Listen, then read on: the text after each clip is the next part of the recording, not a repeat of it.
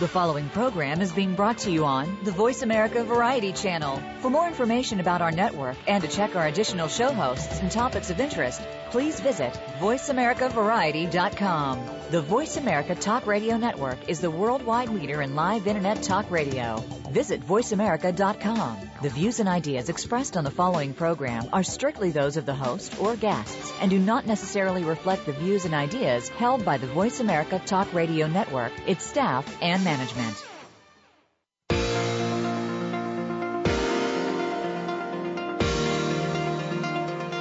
Welcome to Good Morning New York Real Estate with Vince Rocco.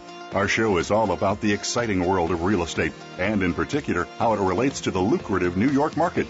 But if you're not planning a real estate transaction in New York, we still have plenty of information that you can use no matter where you are. Now, here's your host, Vince Rocco. Hey, good morning, everybody. Welcome back to Good Morning New York. Uh, great weekend this past uh, couple of days. We're here with fun guests this morning. This is a very heavy show, full show. So sit down, get your cup of coffee, and relax. Well, the boys are back. Yes, the season three of Million Dollar Listing is in full swing, filled with verve, sass, and more whining. The audience can't get enough of Fredrik, Ryan, and Luis. This show chronicles the lives of three hot and very successful real estate agents in New York through their deals and in their personal lives. With me in the studio this morning is one of them, Luis D. Ortiz. Later in the program, I will be talking to two rising stars, Lion Porter and Ari Lafarve from Town Residential. Also, our panel of expert agents will be here. They will tackle some hot topics and give us their opinion on the market today. Luis joined the show in season two and is fun loving and highly passionate about his work and I'm going to ask him about all of that and more. Luis, good morning and welcome to Good Morning New York. Thank you very much. Good morning. Pleasure to see you. So tell us, you, you joined the show in season two last year. How was it to step into a show already considered a hit? Uh, was it easy, hard, and was there a lot of pressure on you? Um, well, I was I was only excited and very happy to have the opportunity to be on the show, but um, I think it was trying the only the hardest part was getting used to the cameras and just being yourself at all times because most people create someone that they think they need to create in order to be respected and then the more and more they get into that character the less the more they forget about who they really are and that's really uh you know a challenge but um but yeah you know I was very excited for the opportunity I was not uh, necessarily you know thinking it too much I just went for it and you know allowed the cameras to follow my life and now it's been a great opportunity. We'll talk a little bit about that in a minute, though, because you know reality TV. I've, I've seen a little bit about that. I've been involved a little bit with all that, and as you say, you know, letting the cameras into your life to follow you around. Does it get to a point where you just wonder? I think you just said, you know, well, you don't know if you're putting on too much, not enough, a little bit, whatever. Does it get to the point wherever you say, where you ever say, you know, just turn that camera off for a minute? Um, not for me. I know that if you agree to do such a thing, you can't get. You know, you have to. Uh, you just have to let yourself go, because if you're if you're if you're to the point that you have to say, you know, the camera stopped rolling, that means that you're too self-aware, and you shouldn't. Because I think the the, the biggest opportunity here is to look back at what you did last year, and learn from it. You know, and see, you know, say, you know, see things that you say that you may have not say, and then, you know, it's. I think it's an opportunity to, to be able to look back at yourself and in specific situations and learn from them. I think you come across probably the more natural of all, if I may say so. And um, I have seen a progression in uh, your performance, so to speak, or your reality, so to speak. We'll talk a little bit about that later. But one of the interesting things I was uh, I came across when I was in, uh, researching, and of course I watch the show every week. Ryan this season declared um, at the start of the season that it was going to be the year of me for him. Yes, is he living up to that? Uh, it looks like it. I don't. I don't spend too much time with him. I know he has a girlfriend. Uh, I know he still does well in as far as real estate is concerned. But you know, you could see that he is. Uh, he's not really thinking of anybody else. He's just trying to do whatever he thinks he has to do. All right, let's go back. So I know that film was your first venture, and you moved into New York City in uh, 2006 to attend the New York Film Academy. Take us through that progression of your career to where you are today on the show. All right, so I I I, I came to the, to the United States pretty much to do film directing. I love to tell stories, and I was in uh, the New York Film Academy in 2006, and I wanted to do a short film. I went to La Paz, Bolivia. The reason I went there is because I had a classmate that uh, was in Bolivia, sold me on the idea that it was a beautiful country. I went down there; it was extremely inexpensive to shoot, and you know to pretty much just block the main streets. I did that film. It was very successful. It went on to go to a lot of film festivals.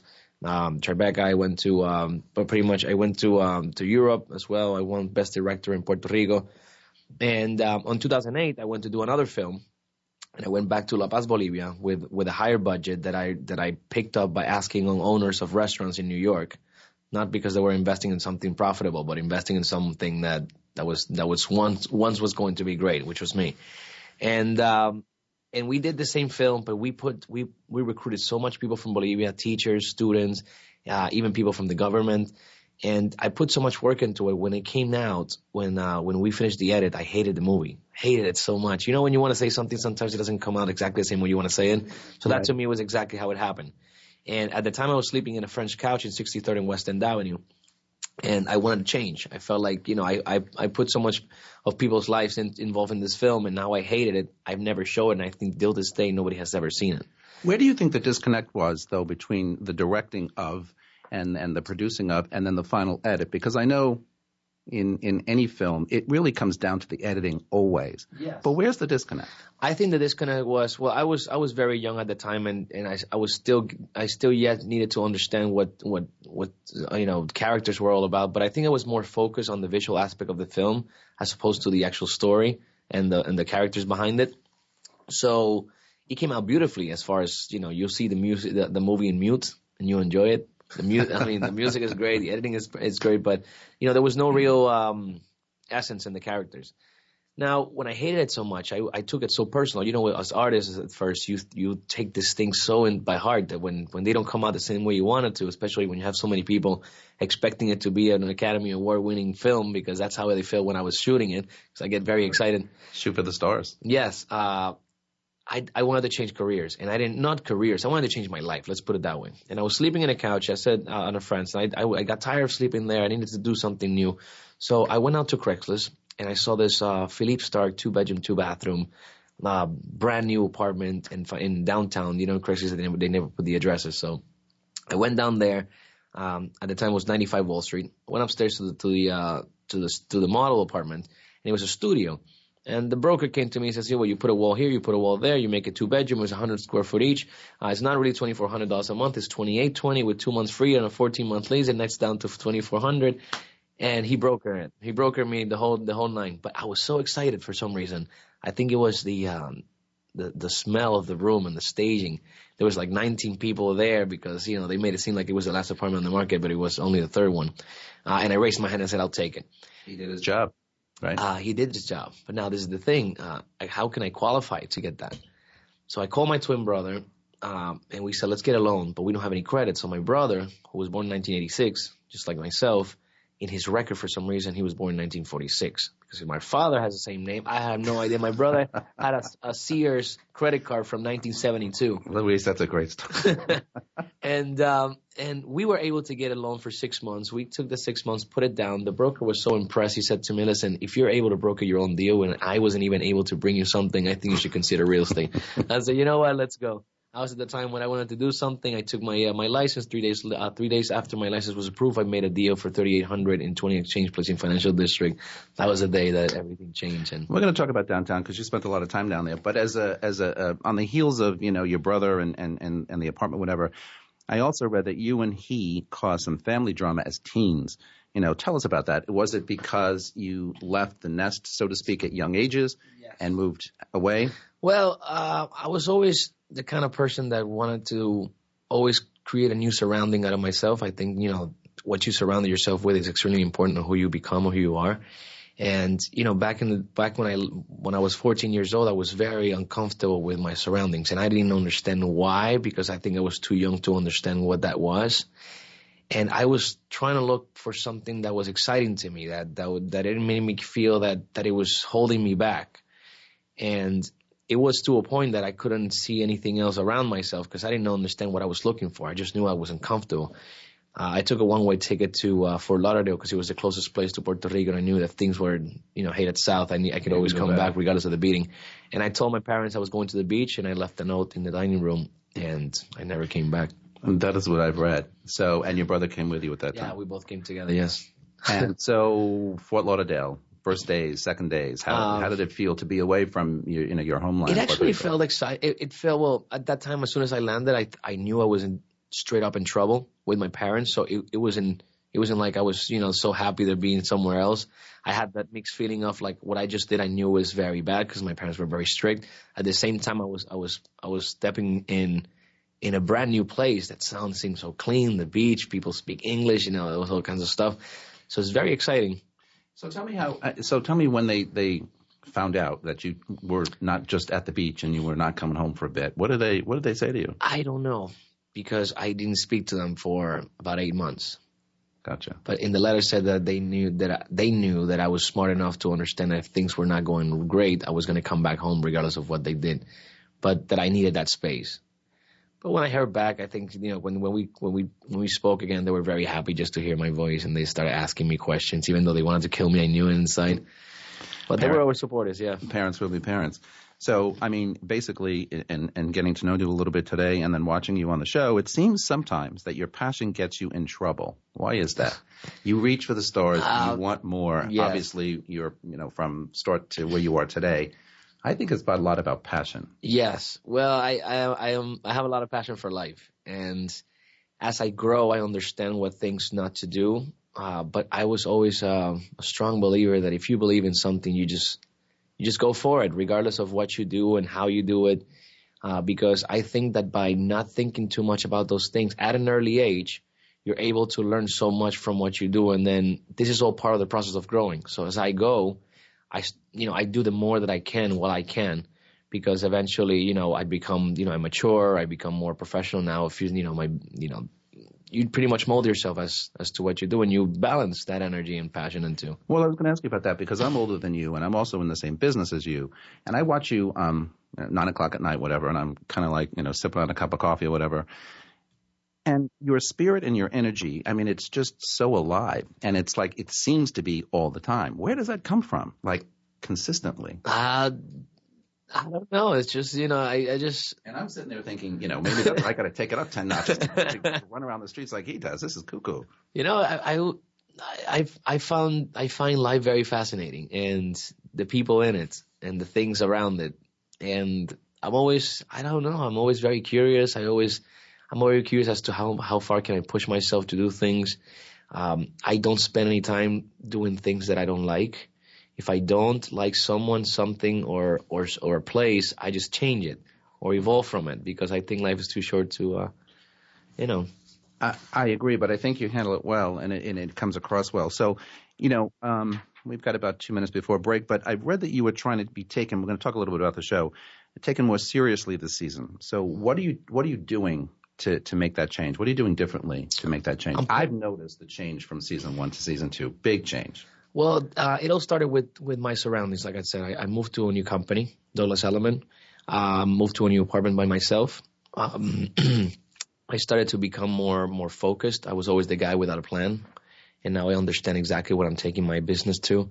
I'm understanding the people that I'm surrounding myself with. The, uh, as far as professionals is concerned, I'm I'm doing I'm I'm reading about the market every single day, and it's more about just educating myself and being a little bit more focused and than last year. Last year, I just wanted to make deals happen, whatever it took. Sweet. You seem a lot more focused this year, or I should say, I take that back, more um, knowledgeable this year in, in when you're speaking to your clients, whether they're sellers or buyers. You seem to have a really good uh, background and education. There was a developer that I, that I met one time, and he said to me, you know, passion and energy, it, it's 50% of the battle, but can only take you this far.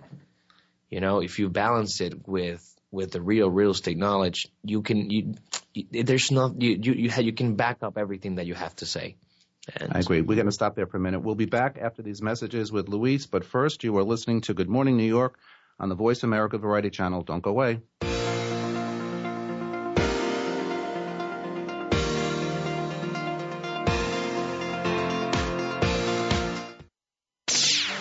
Internet's number one talk station.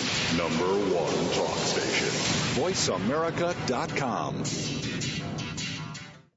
Put Blue Realty Group to work for you. Blue Realty Group is a full service luxury real estate brokerage firm in Manhattan. With our global reach, unrivaled marketing capabilities, and veteran team, Blue serves some of the world's most exclusive and high profile buyers and sellers. Visit us today at BlueRealtyGroup.com. At Blue Realty Group, we feel that people matter and results count. Our mission with you is to meet and deliver expectations to drive the results you want. We're ready now. Visit BlueRealtyGroup.com. That's B L U RealtyGroup.com.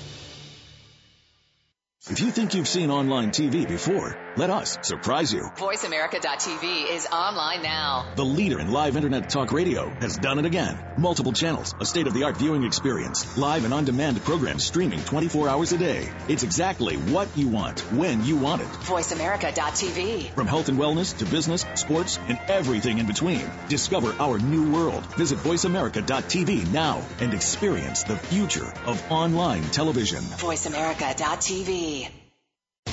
Think of the world 50 years ago now think of this same world and how it'll be 50 years from now. Did you know that if the world's population continues to grow at its current rate, our children and grandchildren will only have 25% of the resources per capita that our parents and grandparents had? We must preserve the foundation of a quality standard of living. That foundation starts with Go Green Radio. Join your host, Jill Buck, for Go Green Radio every Friday at noon Eastern, 9 a.m. Pacific on Voice America. Stimulating talk gets those synapses in the brain firing really fast. All the time. The number one internet talk station where your opinion counts. VoiceAmerica.com.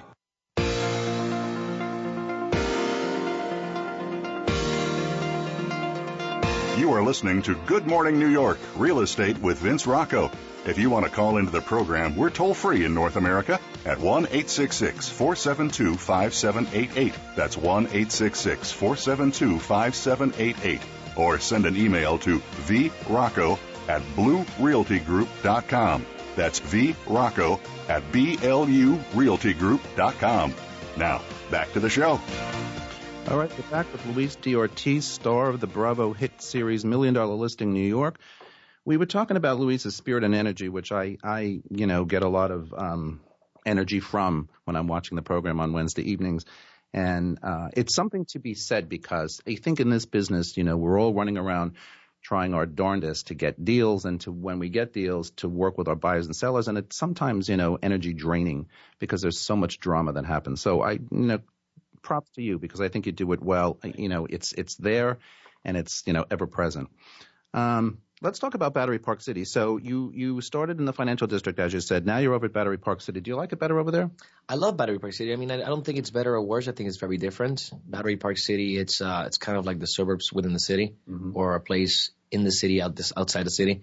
Uh, it's very green. Uh, you know you have a bunch of kids. It's a lot of families. It's beautiful. Do you take advantage of what battery? I was just over there showing at the Visionaire, um, and you know I don't get to that part of town that often. But do you do you take advantage of the green and the parks and the water and the yes. quiet times that you can? I, ne- I never run in my life, and I, now I'm starting to because it's very inspiring, especially very early in the morning mm uh, to run the, by the water. Right. It's just only time for yourself. I think it's you know it's time for you to think about well, I was going to ask you to take us through the day. Um, you know, you had a little drama this morning getting here. I had some drama getting here this morning. Typical life of New Yorkers, yep. uh, whether you're in real estate or not. So, what's your day like? What time do you get up in the morning? And um, how does it go? It depends. I don't I don't sleep much, but I but I I, I wake up anywhere from five to seven thirty, depending on things that I have to do. But I find that the days that I wake up earlier are the days that I become more productive because there's that little 30 minutes or 45 minutes you spent on your own just to reflect and, and reassess and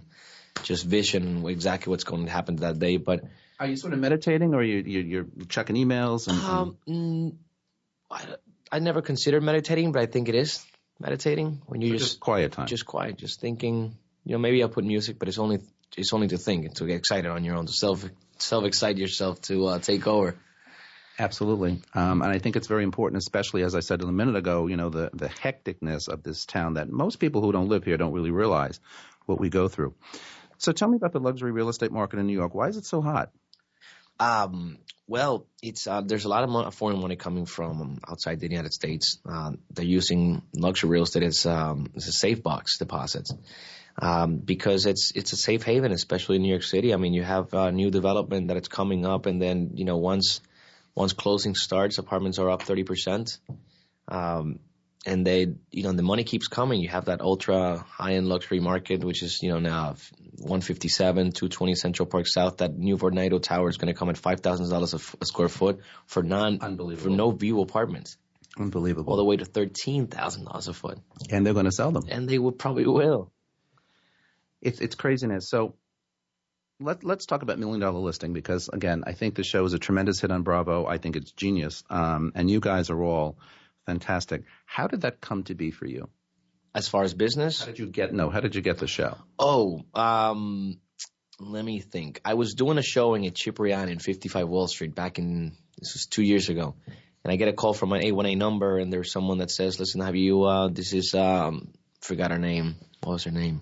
I forgot her name from World of Wonders, the production company. She says, "Have you heard about the show called Million Dollar Listing?" I said, "Well, I've never seen it, but it is very popular down here." And she said, "Well, we're looking to uh, to replace one of the agents, and you know, we're just looking." And then after that, I talked to her. I remember I said to her, I, I, I knew that at some point I was going to get a call like this, but I never expected it to be from a beautiful woman like you. And she started laughing. We talked for like an hour. She talked about single life. She talked about, you know, real estate a little bit. I knew they were looking for drama and, you know, a little bit more on the personal side. And then they came with cameras. They followed me around for a week or two. They also interviewed me, and I and I know that they were doing the same thing with a with a couple of more agents. So they were testing. Pretty they much. were testing a lot of people, and I think a lot of people auditioned for it, or like you know sent tapes and things like that. And then they picked about thirty or something, and then they followed them around, and then it came all down to me. They never said you were the one, but you know we kept on shooting for so long. I figured. Did they test you with uh, with Ryan and Fredrik also, or no. it was just kind of on your own? Just fo- they just follow your business. Gotcha. They follow your business for a week or two. Um, so obviously, you've been on the show for two years. Uh, where we're in the middle of uh, your second season. Um, is it helping your business? Yeah, it is. Uh, it's helping actually more this year. Uh, you do, you do get. It's you know this. It's the perception of what people see. You know, they realize they get to know you. They feel like they trust you, and I think you know one of the one of the hardest things a real estate agent to do is to get to people to trust you right off the bat. You have to introduce yourself, improve yourself before they even consider working with you. And I feel like, you know, being on people's TVs where they're having their lunch or where they're going to sleep, it's kind of like you're in their house. So they already have the sense of trust that when they see you, they don't need you to reintroduce yourself because they already know you. And when they see you out on the street, whether you're in your real estate mode or you're just in your personal well, Luis you, mode. You and I know that we're always in the real estate mode. Even in this show right now, we're checking our emails. but uh, but yep. yeah, we're correct. but but what's the what's the, the the the action when they see you? The reaction when they see you out on the street, even in real estate mode. Yes. Uh, everybody everybody stops me. They always want pictures, and I think everybody is a fan of the show. Everybody always have nice things to say. And you know, most of the people are saying that you know it's an inspiration. Uh, to them. Uh, you can see a lot of people that say you're an inspiration to my kids. They're 17 years old. They want to be real estate agents by the time they turn 18. Um, you even have uh, salespeople in the finance world that said, "Listen, we put your show to our guys so that they understand that this is that we're salespeople, and then you know we we take a little bit of you to get inspired for our business." Like there's there's a lot of things that there's people that have said to me that they've they've put my show in repeat before they go into a job interview so that they can get excited about life in a way that when they go to that job interview, it's not about the job. It's really about the state of mind and the energy and yes, the spirit, as yes. we talked about before. So all of that stuff is very exciting to hear. Absolutely. How do you get your listings? Mm. In, in a world where mm. obviously there's not a lot of product right now and uh, very severely limited inventory, how are you, Luis Ortiz, getting I would say attention of sellers? 95% it's through cold calling. I love doing that. I wanted to ask you about that. All right, good. I think it's you know it's a very old fashioned way of of uh, generating business, but it's one of the ones that will never die. I feel if you're good and trustworthy over the phone, you don't sound like you're selling cars. You know, um, most of the time I tell them the truth. Listen, uh, I, uh, you know, I, I after I've been on the show, I've been you know I, my my brand has has grown. Uh, it, like I said, it brings credibility. When I call someone, I tell them, listen, especially people that are selling their apartments on their own.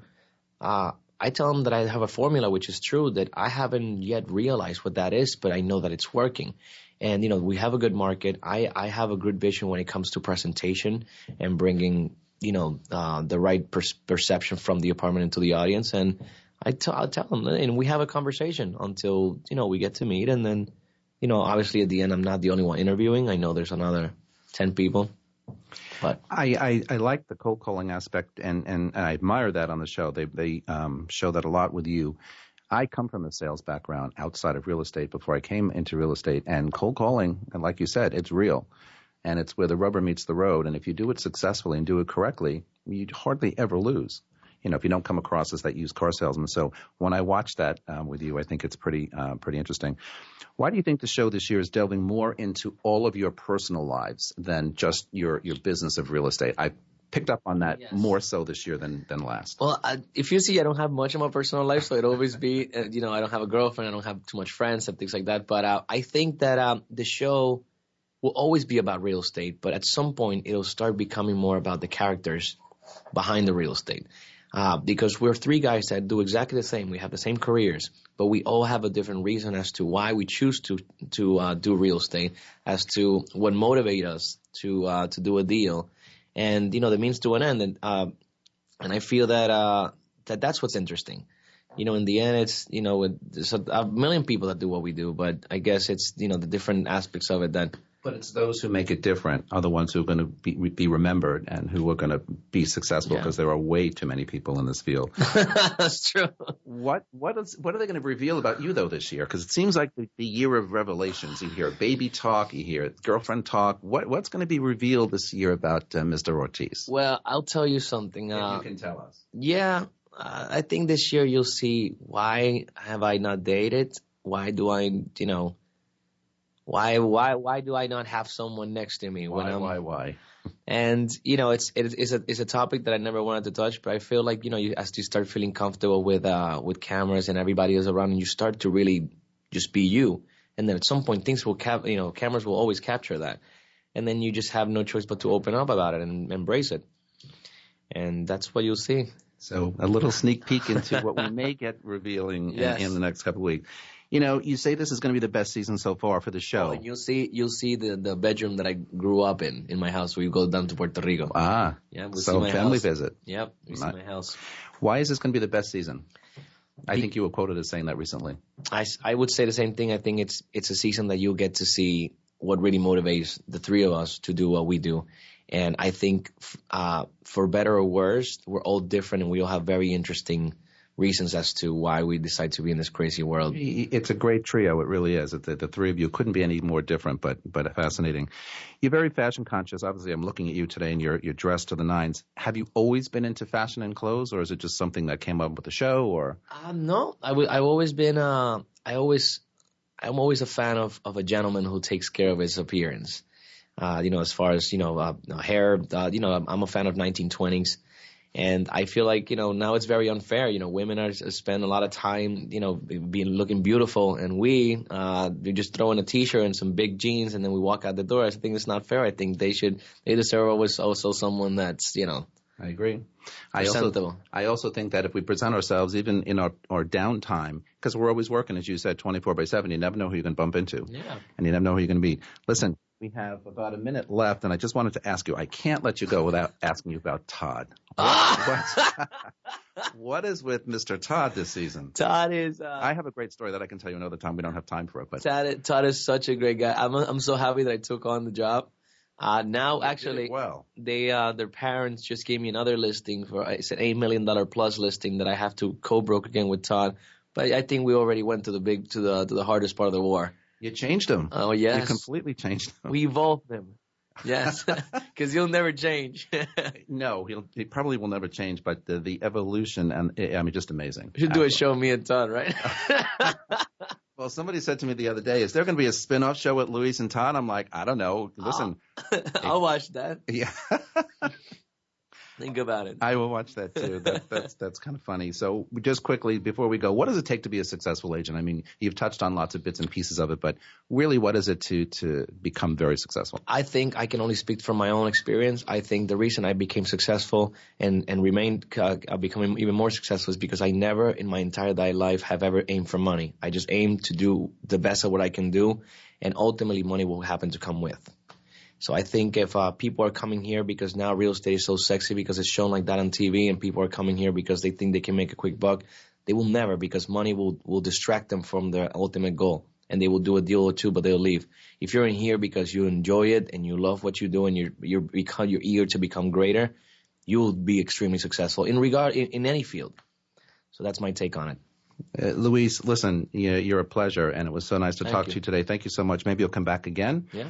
Uh, continued success in Million Dollar Listing and in those deals. Wednesday nights of Bravo. Wednesday say. nights Bravo at 9 a.m. Yes. I, I don't miss it. All right, everybody. Much. We'll be back after these messages, but first, you're listening to Good Morning New York on the Voice America channel. Don't go away.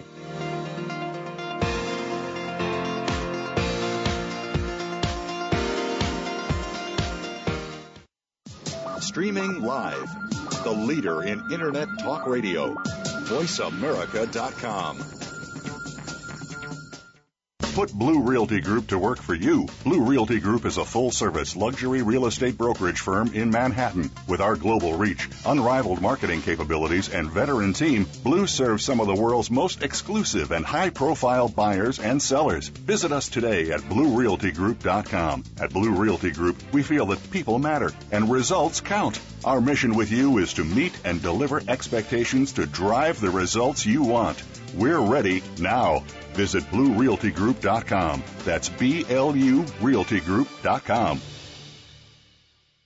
Conservation starts with us. Learn about environmental concerns each week when you tune in to Our Wild World with host Ellie Weiss. Our show centers on Africa each week and what's being done to save our wildlife, ecology, and ourselves. However, we'll also discuss what's going on closer to home.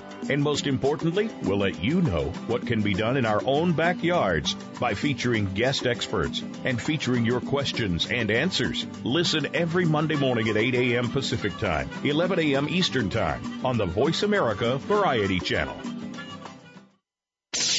The Internet's number one talk station. Number one talk station. VoiceAmerica.com.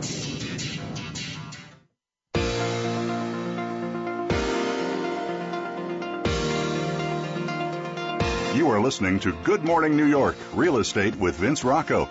If you want to call into the program, we're toll free in North America at 1 866 472 5788. That's 1 866 472 5788 or send an email to vrocco at bluerealtygroup.com. That's vrocco at blurealtygroup.com. Now, back to the show. All right, we're back. Thanks to Luis Ortiz, great guest, great person. Um, and so don't forget, Bravo TV Million Dollar Listing New York every Wednesday night at 9 o'clock. We're back with my star panel, my feet on the street, as I like to call them, um, to discuss some hot topics today. Joining me is Parul Brombat. She's a very seasoned agent for Core Group Real Estate. We have Rachel Altshuler is with Douglas Elliman and over a dozen years of experience in the business, including uh, new condo development sales. And Niall Longram is president of his own firm, Dalian Realty, and the business for many years as well. Good morning, everybody. Good morning. Good morning, Vince. Good morning. All right, so we're going to talk a little bit this morning about some um, what I call hot topics or, or, or things that I've been concerned with, you know, for a while, and I wanted everybody's opinion on this. So, an article in the New York Times that there uh, should be a charm school for real estate agents to talk about sometimes, and this is certainly not everyone in the business, but brokers can be rude, they can be arrogant, too aggressive, and this is the one that got me the most. They talk too much. What is your opinion on that? I would say that, uh, in all honesty, um, it depends on the broker and the style. Um, ultimately, I think that uh, the people who are fair, successful in our business really are good listeners. Um, I think that you really do have to be uh, willing to listen in order to uh, be successful at understanding your client's needs and really being able to serve them. Rachel, you were going to say something? Yeah, I, I think uh, definitely agreeing with her. I, I think that we all, whether you're in real estate or not, need to listen more. And the only way to do your job well is to really understand what they want, what they're looking for. And sometimes your client doesn't even know what they want or need. And so what by listening to how many times they go to Central Park in the morning or how close they need to be by the train for work or if they need to be close to Grand Central or Port Authority. That's the kind of stuff that, that it takes for you to do your job. And I think a lot of brokers want to talk about their personal life. And of course, that's how you grow the relationship and, and connect with your client. But I think a lot of new brokers especially should focus on doing less of that and listening more for sure. So, so let, let, me let me ask this. So, why why then do we get labeled? We, you know, in general, get labeled sometimes as being rude and arrogant, or or far too aggressive. Is it because we aren't listening to what our clients are saying, and we're trying to push back and give them information that we want them to have, or is it just a, uh, the, a personality of of a broker in in, in this town? Because we do I, we do get we we get that label, rude and arrogant. Yeah, I think Vince, you know, I read that article from the New York Times about like where brokers should go to charm school. And, you know, I think the thing that was kind of shocking with that is that there's 52,000 licensed salespeople and brokers um, in the middle of 2013, I think, when they got that data point. That's a lot, right? And so you got to understand that there's a lot of people that see million dollar listing in Luis, and they try and get into the business for what, like Luis was talking about, for the wrong reason and then they try and you know get on and then push people or push a certain product when you know that's that's not you know the upper echelon of brokers the, the better brokers in the city are, are the ones that are you know the opposite of being rude and arrogant they're the ones who are thoughtful who listen to their clients who try and you know get into their mindset understand how many times they go to central park um, and really find out who their client is so they could best assist them throughout the process yeah, I mean, likability is is really key as as clients and agents spend you know many hours together in a search.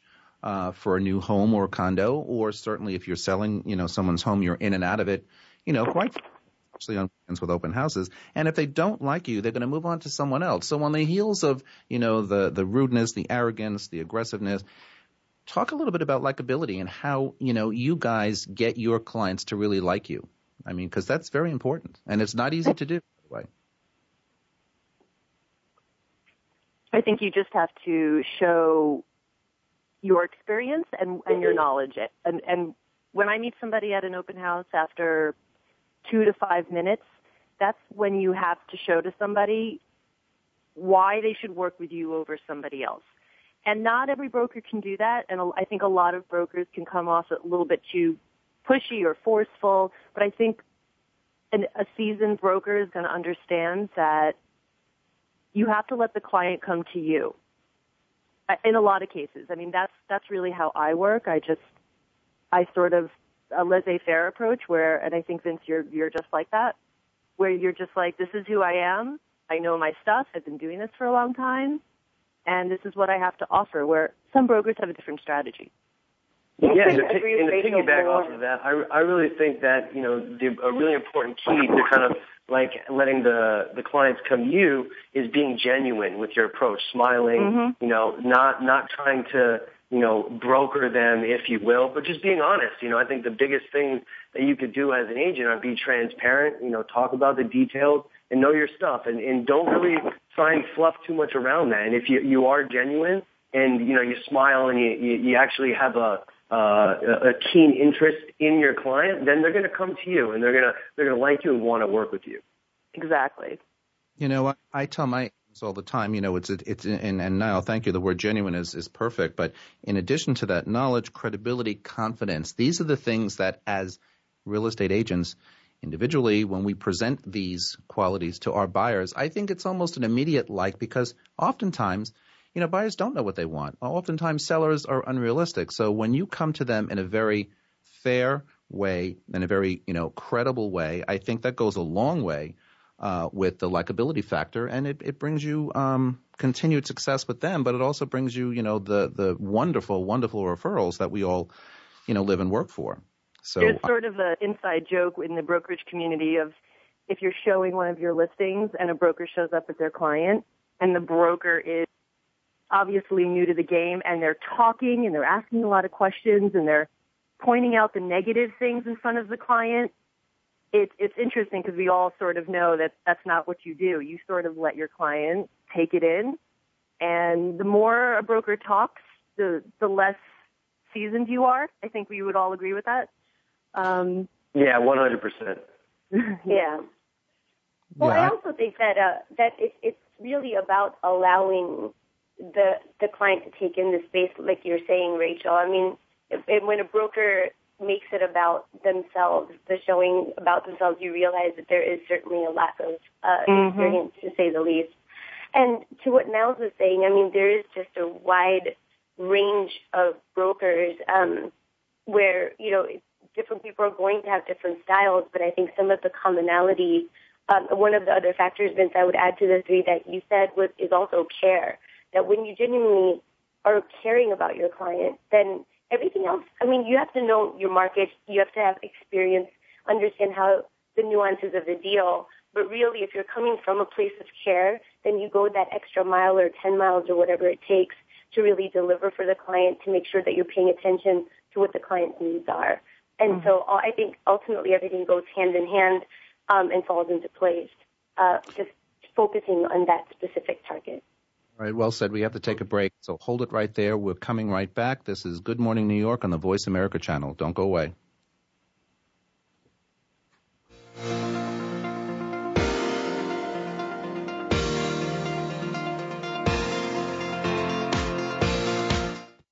Stimulating talk it gets those synapses in the brain firing really fast. All the time. The number one internet talk station where your opinion counts. VoiceAmerica.com.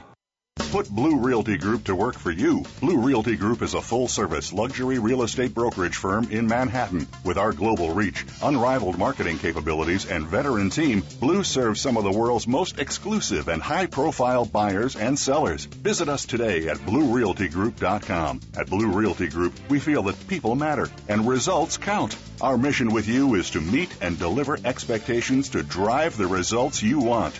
We're ready now. Visit BlueRealtyGroup.com. That's B L U RealtyGroup.com. News, opinion,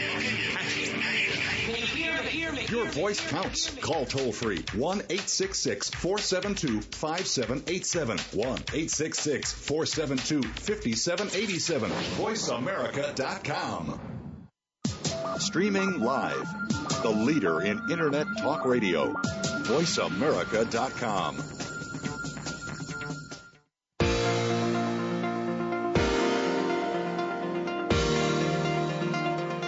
You are listening to Good Morning New York Real Estate with Vince Rocco.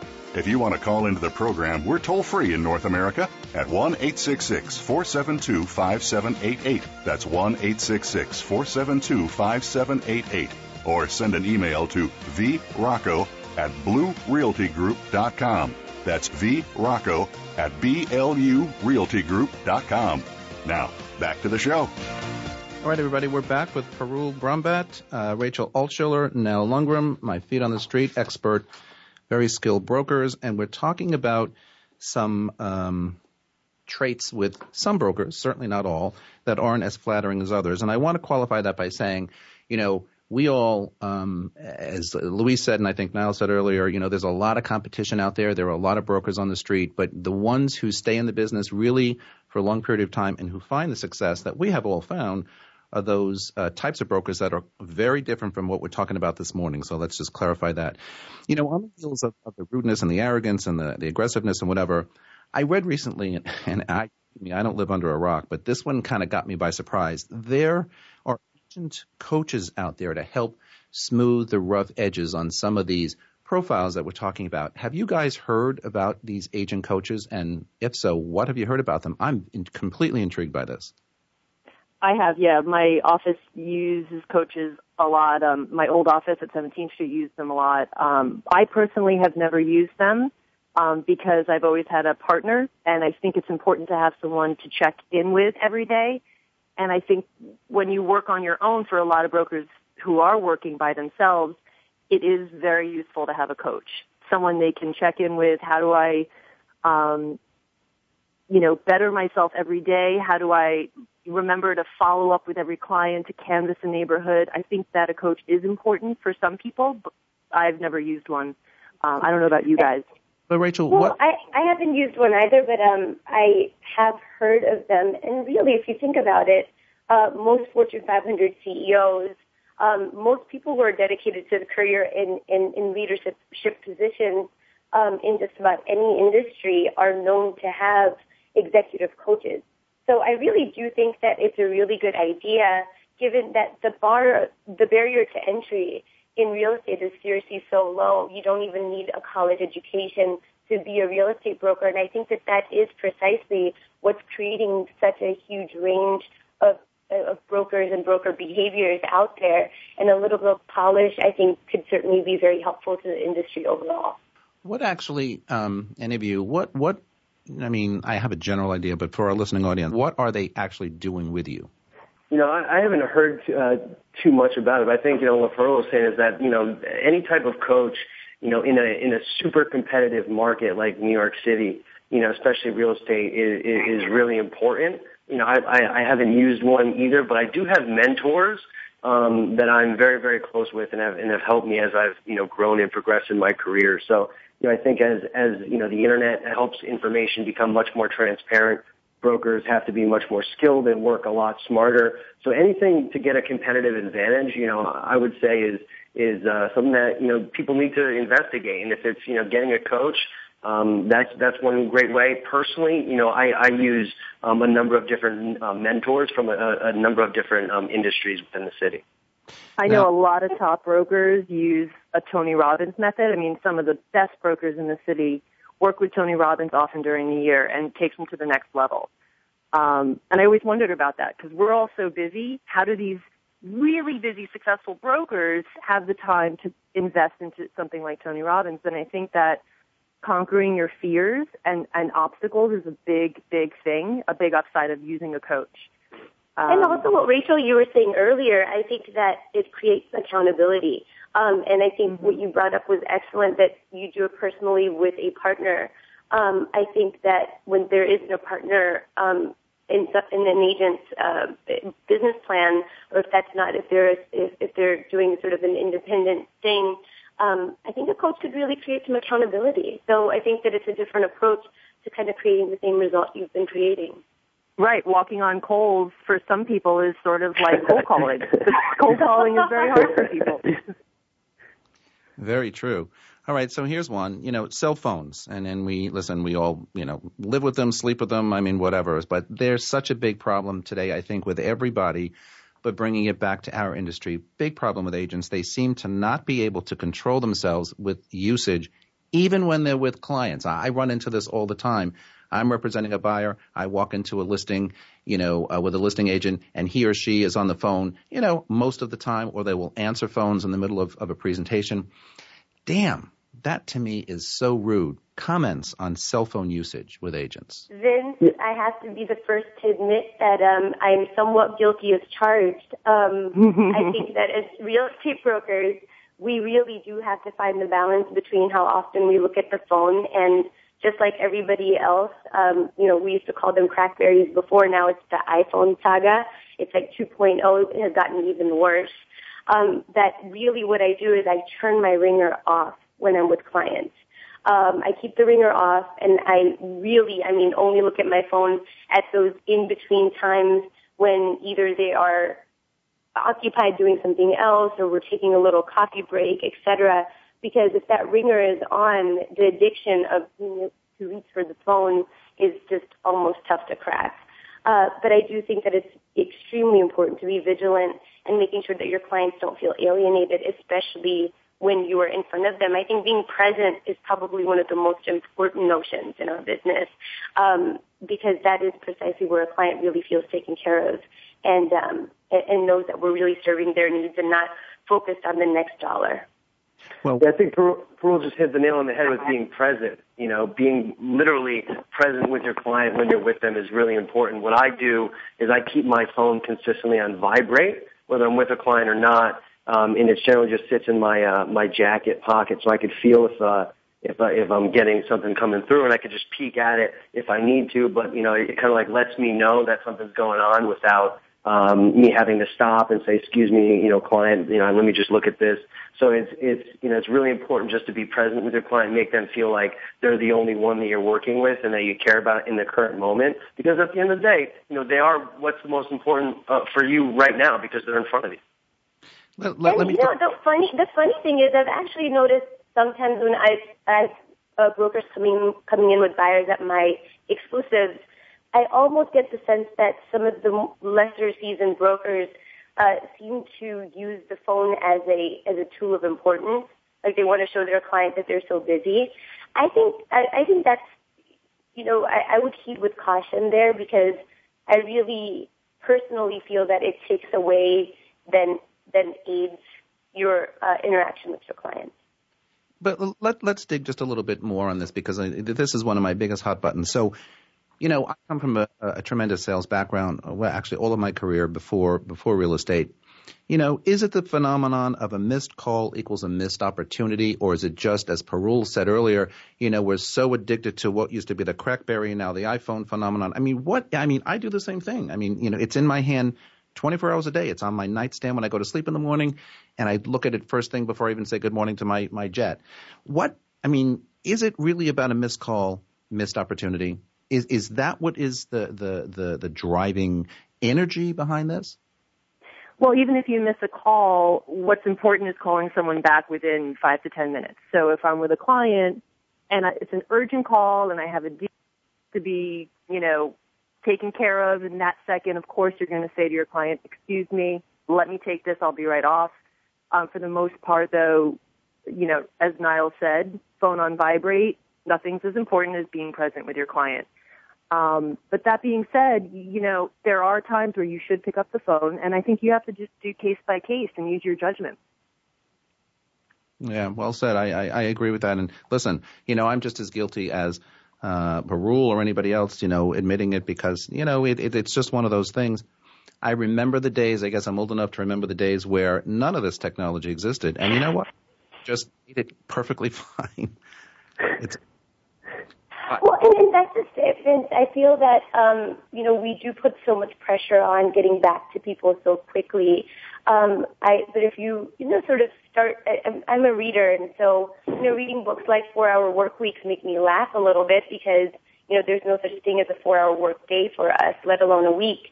Um, however, you pick up these notions of, of simple tips like find specific times during the day when you're checking email, find specific times during the day when you are checking voicemails and returning them. I think text is easier. If somebody shoots you a quick text is, an, is a quick question, it's very easy to fire back on a text and, and communicate and stay in touch with people without feeling like you're alienating the conversation right in front of you. Um, so I think that incorporating some of these skills and tips of sort of giving yourself intervals when you look at the phone versus you know, it being a reactive thing where you feel that the second it vibrates or rings or, you know, if you haven't looked at it for 15 minutes, that you have to turn to it, that you no longer start doing that. Like you, you train yourself to sort of pull back from the habitual checking of the phone.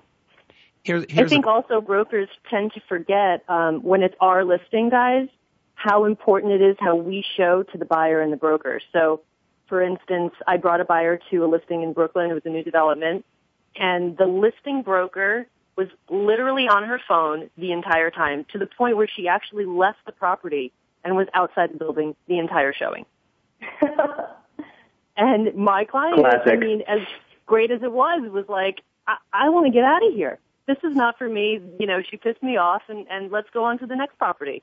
So it's interesting how your clients make a decision on a property. It's really not just about that.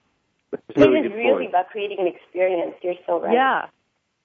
Let me ask you this. Okay, so here here's the million dollar question, a million dollar episode this week. Preferred um, choice of communication: text, email, or phone to a buyer, phone. to whatever, and why?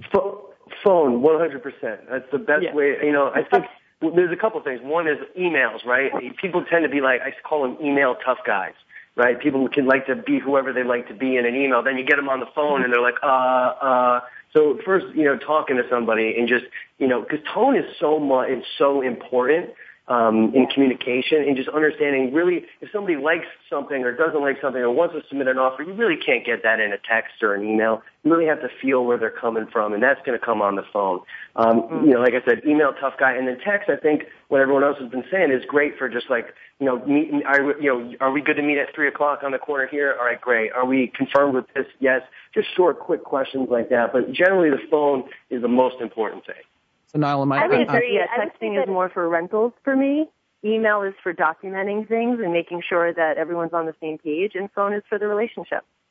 What about? Yeah, and I feel that, I actually I think I use text a lot, but it is precisely for those functions. It's like we're meeting here. Are you on your way? You know, um, okay, great. Would you like a cup of coffee? Right? Like those are the things that I will say on text. But uh, actually, even more than the phone, in all honesty, I think that any conversation that's important in person is, is absolutely the best way to go. And is it fair to say then that with all of these comments, and I agree with you, that uh, when you're negotiating a deal, that you prefer to do it over phone versus email? I mean, uh, Rachel, absolutely I, mandatory, 100%. mandatory, Vince. Absolutely. Right. Yeah, I think something is lost when you when you stick. I mean, Rachel made a good point. I mean, and I do the same thing for documentation purposes. I will call, I will do the negotiations, I will have whatever amount of conversations. I will always follow up though in an email because that's your paper trail and that's your, you know, he said, mm-hmm. she said. Mm-hmm. But I think it's so important and people miss the mark when, I mean, I, I had a broker recently trying to negotiate a deal over text with me and I called her and I said, I mean, I like text, but the, you know, the, I don't have the time to be, you know, writing all these words. Call me well, I don't think I'm ancient yet, but it makes me feel that way certainly when um, I'm interacting with uh, some of the newest brokers who have started. Um, it's an interesting conversation of, you know, just social skills that is happening around around that generation where people are most conversations happen with texts and Snapchats and whatnot, where really it's like it seems that sometimes even getting a full paragraph out of somebody uh, seems to just be a radical notion. One of the one of the things I like about Million Dollar Listing is when they meet their clients at a restaurant in person, which never happens in our industry, and it's it's actually refreshing to see. I wish we had the time to do that more. Yeah, I, I totally agree with that. I think you know what we see sometimes on TV and what reality is is a little different, although. Um, I think we also can sometimes make that time. Rachel, you, you mentioned this a couple of weeks ago that now that you have a team, you have more time to be more social with your clients as I do. And I think that really is what the differentiator is and what makes the real difference. Yeah. And, you know, I would say the same thing. I'd say that, um, of course, it's not, you know, we don't meet every client every time in a social uh, situation and setting. However, I find it to be in, important to sort of live what I call an integrated life, which is um, I take clients with me to yoga or to meditation or to, you know, a spin class or, you know, meet them out for a coffee. I think that um, even former clients, I tend to use that as a tool to keep in touch with them. So it's not uncommon for me to sort of be in a social setting with a client. Granted, it isn't to discuss every single point of every deal because mm-hmm. there's just not enough hours in the day. All right. Hard stop here. We've got to go. So on the program next week, I will be talking to the panel for the full hour. Hot topics, and uh, it's going to be a great show, so don't miss it. That's all for this week. 6 a.m. Pacific time, live on the Variety Channel here on Voice America Network. You can always catch the show later in the day or anytime on our website, voiceamerica.com. Remember, tweet me at Vince Rocco or find me on Facebook. Have a great week, everybody. See you next time.